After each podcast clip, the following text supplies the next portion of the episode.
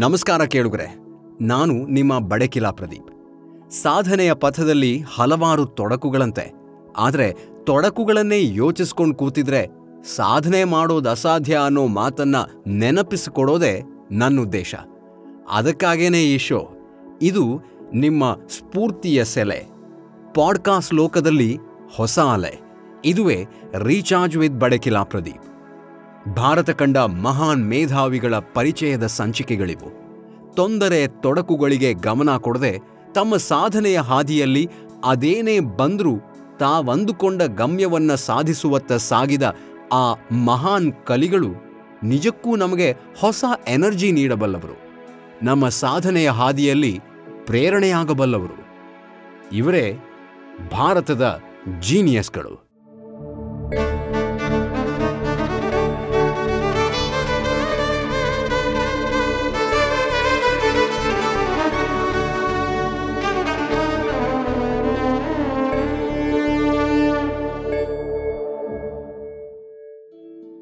ದೇಶ ವಿದೇಶಗಳಲ್ಲೂ ಮನೆ ಮಾತಾಗಿರುವ, ಎಲ್ಲರೂ ಅಭ್ಯಸಿಸುವ ಪ್ರಾಚೀನ ವ್ಯಾಯಾಮ ಪದ್ಧತಿ ಅಂದರೆ ಅದು ಯೋಗ. ಸಾವಿರಾರು ವರ್ಷಗಳ ಹಿಂದೆ ಯೋಗವನ್ನು ನಮ್ಮ ಭಾರತೀಯರು ಪರಿಚಯಿಸಿದ್ರಾದರೂ, ಇಂದಿಗೂ ದೇಶ ವಿದೇಶಗಳಲ್ಲಿ ಯೋಗವನ್ನು ನೆಚ್ಕೊಂಡು ಅಭ್ಯಾಸ ಮಾಡ್ತಾ ಅಷ್ಟೇ ಮಹತ್ವ ಇಟ್ಕೊಂಡು ಅದನ್ನು ಬಳಸಲಾಗ್ತಾ ಇದೆ. ಈ ಯೋಗವನ್ನು ಪರಿಚಯಿಸಿದ್ದು ಪತಂಜಲಿ ಮಹರ್ಷಿಗಳು ಅನ್ನೋ ವಿಚಾರ ನಮಗೆ, ನಿಮಗೆ ಎಲ್ರಿಗೂ ಗೊತ್ತಿರುವಂಥದ್ದೇ. ಮೊದಲಿಂದಲೂ ನಾವುಗಳು ಪತಂಜಲಿ ಯೋಗ ಸೂತ್ರಗಳು, ಪತಂಜಲಿಯ ಅಷ್ಟಾಂಗ ಯೋಗ ಅಂತೆಲ್ಲ ಕೇಳಿದ್ದೀವಿ ಆದರೆ ಈ ಪತಂಜಲಿ ಯಾರು? ಇವರ ವ್ಯಕ್ತಿತ್ವ ಎಂಥದ್ದು ಅನ್ನೋದು ಮಾತ್ರ ನಮ್ಮಲ್ಲಿ ಹಲವರಿಗೆ ಗೊತ್ತಿಲ್ಲ. ಅವರ ಪರಿಚಯವನ್ನು ನಾವು ಎಷ್ಟರ ಮಟ್ಟಿಗೆ ಮಾಡ್ಕೊಂಡಿದ್ದೀವಿ ಅನ್ನೋದು ಯೋಚಿಸಿದ್ರೆ ನಿಜ ಹೇಳಬೇಕಾ? ತುಂಬ ಜನಕ್ಕೆ ಗೊತ್ತೇ ಇಲ್ಲ. ಪ್ರಶ್ನೆ ಪ್ರಶ್ನೆಯಾಗೇ ಉಳಿಯುತ್ತೆ. ಉತ್ತರ ಸಿಗೋದಿಲ್ಲ. ಇದಕ್ಕೆ ಉತ್ತರವನ್ನು ಹುಡುಕ್ತಾ ಪತಂಜಲಿ ಮಹರ್ಷಿಗಳ ಬಗ್ಗೆ ಒಂದಷ್ಟು ವಿಚಾರಗಳನ್ನು ತಿಳಿದುಕೊಳ್ಳೋಣ ರೀಚಾರ್ಜ್ ಆಗೋಣ.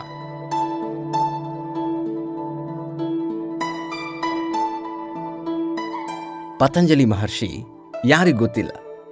ಎಲ್ಲರಿಗೂ ಗೊತ್ತಿರುವ ಹೆಸರು, ಆದರೆ ಅವರ ವ್ಯಕ್ತಿತ್ವವನ್ನು ಇವತ್ತಿನ ಭಾರತದ ಜೀನಿಯಸ್ಗಳು ಸಂಚಿಕೆಯಲ್ಲಿ ಯೋಗ ಅನ್ನುವ ಅಮೂಲ್ಯ ಕೊಡುಗೆಯನ್ನು ನೀಡಿದ ಮಹರ್ಷಿ ಪತಂಜಲಿ ಬಗ್ಗೆ ತಿಳಿದುಕೊಳ್ಳೋಣ.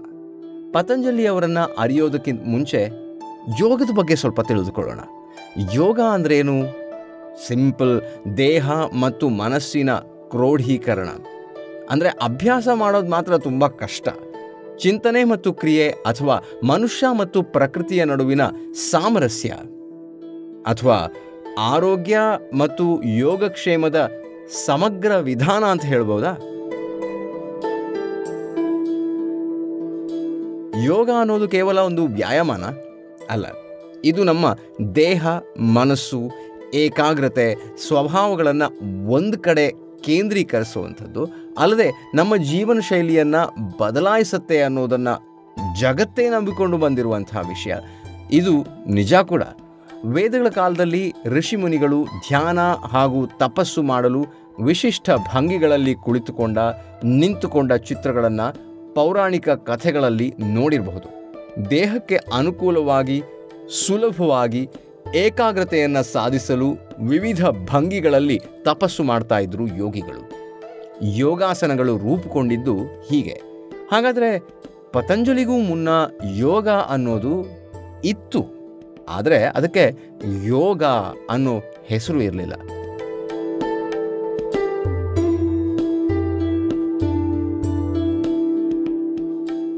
ಇಷ್ಟರ ಮಟ್ಟಿಗೆ ಪ್ರಚಾರವನ್ನು ಪಡೆದಿರಲಿಲ್ಲ.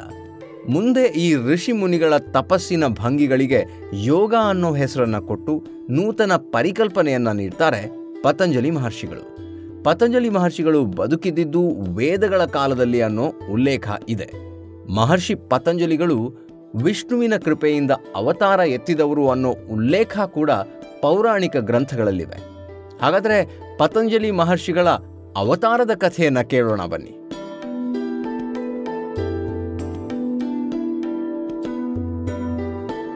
ಶ್ರೀ ವಿಷ್ಣುವು ಧನ್ವಂತರಿ ಅವತಾರವನ್ನೆತ್ತಿ ವ್ಯಾಧಿಗಳನ್ನು ಗುಣಪಡಿಸೋದಕ್ಕೆ ಆಯುರ್ವೇದದ ಮೂಲಕ ಉಪಾಯಗಳನ್ನು ಕೊಟ್ಟಿದ್ರೂ ಜನ ಇನ್ನೂ ಕೂಡ ಅನಾರೋಗ್ಯಕ್ಕೆ ಒಳಗಾಗ್ತಾ ಇದ್ದಾರೆ.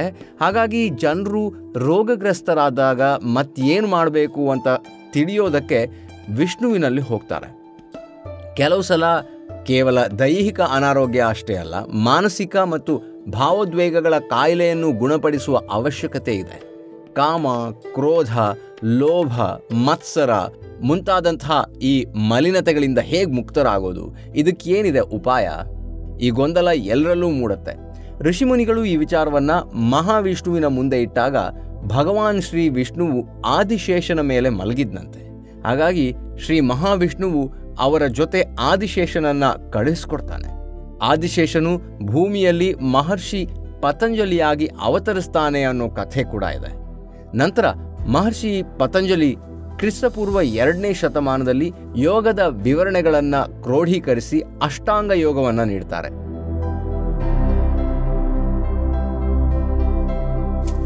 ಮುಂದೆ ಇದನ್ನೇ ಆಧಾರವಾಗಿಟ್ಕೊಂಡು ಸಂಕ್ಷಿಪ್ತವಾಗಿಸಿ ನೂರ ತೊಂಬತ್ತ ಐದು ಸೂತ್ರಗಳನ್ನು ಒಳಗೊಂಡ ಪಾತಂಜಲ ಯೋಗ ಸೂತ್ರ ಅನ್ನೋ ಗ್ರಂಥವನ್ನ ಬರೆಯಲಾಯಿತು ಅಂತಾರೆ ತಿಳಿದವರು.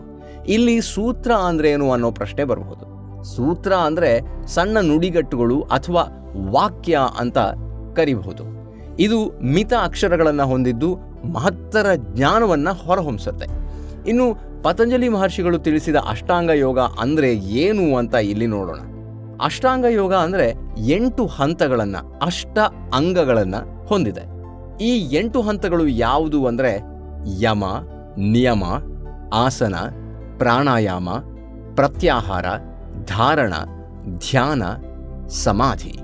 ಇಲ್ಲಿ ಯಮ ಅಂದ್ರೆ ಇಂದ್ರಿಯಗಳ ನಿಗ್ರಹ ಹಾಗೂ ಕೆಲವು ಬಗೆಯ ಆಹಾರಗಳನ್ನು ಬಿಟ್ಟುಬಿಡೋದು ನಿಯಮ ಅಂದ್ರೆ ಪಾಲನೆ, ಅನುಷ್ಠಾನ, ಮನಸ್ಸಿನ ಪ್ರವೃತ್ತಿಗಳಿಗೆ ಸಂಬಂಧಿಸಿದ ನಿಯಮಗಳು. ಇನ್ನು ಆಸನ. ಇದು ನಮಗೆಲ್ಲರಿಗೂ ಗೊತ್ತಿರುವಂಥದ್ದು.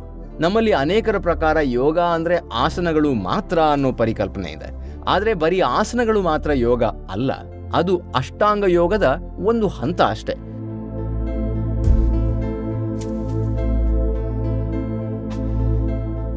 ಆಸನ ಅಂದ್ರೆ ದೇಹದ ಭಂಗಿಗಳು, ದೈಹಿಕ ವ್ಯಾಯಾಮ ಅಂತ ಹೇಳ್ಬೋದು. ಪ್ರಾಣಾಯಾಮ ಅಂದ್ರೆ ಉಸಿರಾಟದ ಮೇಲಿನ ಹತೋಟಿ ಅಥವಾ ನಿಗ್ರಹ. ಇದು ನಮಗೆ ನಿಮಗೆಲ್ಲರಿಗೂ ಗೊತ್ತಿರುವಂಥದ್ದು. ನಮ್ಮಲ್ಲಿ ಅನೇಕರು ಪಾಲಿಸಿಕೊಂಡು ಬಂದಿರುವಂಥದ್ದು. ಇಂದ್ರಿಯಗಳನ್ನು ಮನಸ್ಸಿನಲ್ಲಿ ಕೇಂದ್ರೀಕರಿಸೋದನ್ನ ಪ್ರತ್ಯಾಹಾರ ಅಂತಾನು ಚಿತ್ತವೃತ್ತಿಗಳನ್ನು ಏಕಾಗ್ರತೆಯಿಂದ ಮನಸ್ಸಿನಲ್ಲಿ ಕೇಂದ್ರೀಕರಿಸೋದನ್ನ ಧ್ಯಾನವೆಂತಲೂ ಹೇಳ್ತಾರೆ. ಪತಂಜಲಿ. ಅಲ್ಲದೆ ಧ್ಯಾನದ ಉತ್ತುಂಗವನ್ನು ಧಾರಣ ಅಂತ ಕರೆಯಲಾಗುತ್ತೆ. ಇದೊಂದು ರೀತಿಯ ತಪಸ್ಸು ಅಂತಾನೆ ಹೇಳಬಹುದು.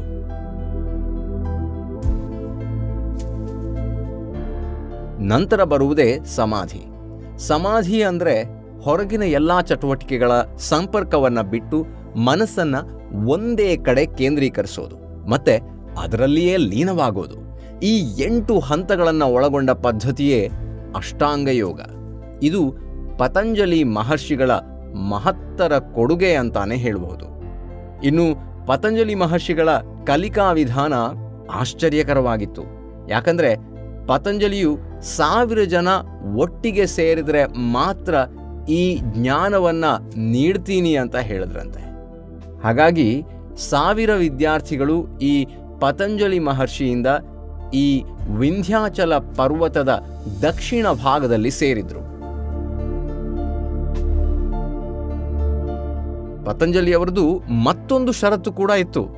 ತನ್ನ ಮತ್ತು ಆ ಸಾವಿರ ಜನ ವಿದ್ಯಾರ್ಥಿಗಳ ಮಧ್ಯೆ ಪರದೆಯನ್ನು ಹಾಕೋದಾಗಿಯೂ ಮತ್ತು ಮಧ್ಯದಲ್ಲಿ ಯಾರು ಯಾವ ಕಾರಣಕ್ಕಾಗಿಯೂ ಆ ಪರದೆಯನ್ನು ತೆಗೀಬಾರ್ದು ಮತ್ತು ಅಲ್ಲಿಂದ ಎದ್ದೇಳಬಾರದು ಅಂತಾನೂ ಹೇಳಿದ್ರು.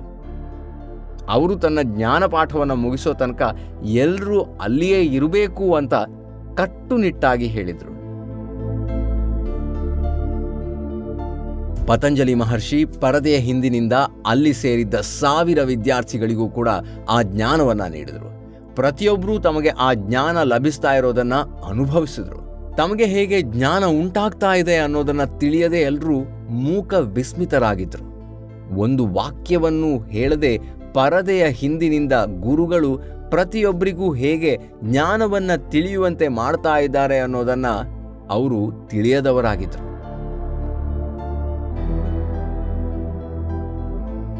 ಪತಂಜಲಿ ಮಹರ್ಷಿಗಳ ಕೊಡುಗೆ ಕೇವಲ ಯೋಗಕ್ಕೆ ಮಾತ್ರ ಅಷ್ಟೇ ಸೀಮಿತ ಅಲ್ಲ, ಖಂಡಿತ ಅಲ್ಲ. ಅವರು ಸಂಸ್ಕೃತ ವ್ಯಾಕರಣ ಭಾಷ್ಯವನ್ನೂ ಬರೀತಾರೆ. ಅದು ಪ್ರಖ್ಯಾತ ಸಂಸ್ಕೃತ ವ್ಯಾಕರಣಕಾರ ವೈಯಾಕರಣಿ ಅಂತಲೇ ಪ್ರಸಿದ್ಧನಾದ ಪಾಣಿನಿಯ ಅಷ್ಟಾಧ್ಯಾಯಿ ಸೂತ್ರಗಳ ಮೇಲೆ. ಹಾಗಾದರೆ ಪತಂಜಲಿ ಮಹರ್ಷಿಗಳಿಗೆ ಸಂಸ್ಕೃತದ ಮೇಲೂ ಎಷ್ಟರ ಮಟ್ಟಿಗೆ ಹಿಡಿತವಿತ್ತು ಅನ್ನೋದನ್ನು ನಾವಿಲ್ಲಿ ತಿಳಿಬಹುದು. ಇದಲ್ಲದೆ ಪತಂಜಲಿ ಮಹರ್ಷಿಗಳು ಆಯುರ್ವೇದಕ್ಕೂ ಅಪಾರ ಕೊಡುಗೆಗಳನ್ನು ಕೊಟ್ಟಿದ್ದಾರೆ ಅಂತ ತಿಳಿದವರು ಹೇಳ್ತಾರೆ. ಆದರೆ ನಿಖರವಾದ ಪುರಾವೆಗಳಿಲ್ಲ. ಆದರೂ ಹಿಂದಿನವರ ಜ್ಞಾನ ಎಷ್ಟು ಅಪಾರವಾದ್ದು. ಹಾಗಾದರೆ ಇಂತಹ ಇನ್ನಷ್ಟು ಮೇಧಾವಿಗಳನ್ನು, ಜ್ಞಾನಿಗಳನ್ನು ಅವರ ಅಪಾರ ಜ್ಞಾನದ ಬಗ್ಗೆ ತಿಳಿದುಕೊಳ್ತೀವಿ ಮುಂದಿನ ಸಂಚಿಕೆಗಳಲ್ಲಿ. ಭಾರತ ಇದೇ ರೀತಿಯ ಹಲವು ಸಾಧಕರನ್ನ, ಮೇಧಾವಿಗಳನ್ನ ಲೋಕಕ್ಕೆ ನೀಡಿದೆ. ಅವರಲ್ಲಿ ಕೆಲವರನ್ನ ಮಾತ್ರ ನಾವಿಲ್ಲಿ ಪರಿಚಯ ಮಾಡೋದಕ್ಕೆ ಸಾಧ್ಯ ಇದೆ. ಆದರೆ, ಇವರು ಮಾಡಿದ ಸಾಧನೆ, ನೀಡಿದ ಕೊಡುಗೆ ಅದು ಎಷ್ಟು ದೊಡ್ಡದು ಅನ್ನೋದು ನಿಮಗೆ ಈ ಸಂಚಿಕೆಗಳನ್ನು ಕೇಳೋ ಮೂಲಕ ತಿಳಿಯುತ್ತಿದೆ ಅಂತ ನಾನು ಅಂದ್ಕೊಳ್ತಾ ಇದ್ದೀನಿ. ಅಂದಹಾಗೆ, ಹೇಳೋದಕ್ಕೆ ಹಲವಿದ್ರೂ, ಕೇಳೋದಕ್ಕೆ ಒಲವಿರುವವರಿಲ್ಲದೆ ಇದ್ದರೆ ಹೇಳಿ, ಏನು ಪ್ರಯೋಜನ ಹೇಳಿ. ಹಾಗಾಗಿ ನನ್ನೆಲ್ಲ ಪ್ರೀತಿಯ ಕೇಳುಗರನ್ನ ನಿಮ್ಮ ಪ್ರೋತ್ಸಾಹವನ್ನು ನೆನಪಿಸ್ಕೊಳ್ತಾ ಇಂದಿನ ಈ ಸಂಚಿಕೆಗೆ ಮುಕ್ತಾಯ ಹೇಳ್ತಾ ಇದ್ದೀನಿ. ಮುಂದಿನ ಸಂಚಿಕೆ ಇನ್ನೊಬ್ಬ ಜೀನಿಯಸ್ನ ಕುರಿತಾಗಿರಲಿದೆ. ಭಾರತ ಕಂಡ ಆ ಮಹಾನ್ ಮೇಧಾವಿ ಯಾರು ಅನ್ನೋ ನಿರೀಕ್ಷೆ ಇರಲಿ. ಹಾಗೆ ನಿಮ್ಮ ಪ್ರತಿಕ್ರಿಯೆಯ ನಿರೀಕ್ಷೆಯಲ್ಲಿ ನಾನಿರ್ತೀನಿ. ಜೊತೆಗೆ ನಿಮಗೆ ಈ ಸಂಚಿಕೆ ಇಷ್ಟ ಆದರೆ ನಿಮಗಿಷ್ಟವಾಗುವಷ್ಟು ಜನರೊಂದಿಗೆ ಹಂಚ್ಕೊಳ್ಳಿ ಅನ್ನುತ್ತಾ ಮತ್ತೆ ಸಿಗ್ತೀನಿ. ನಮಸ್ಕಾರ.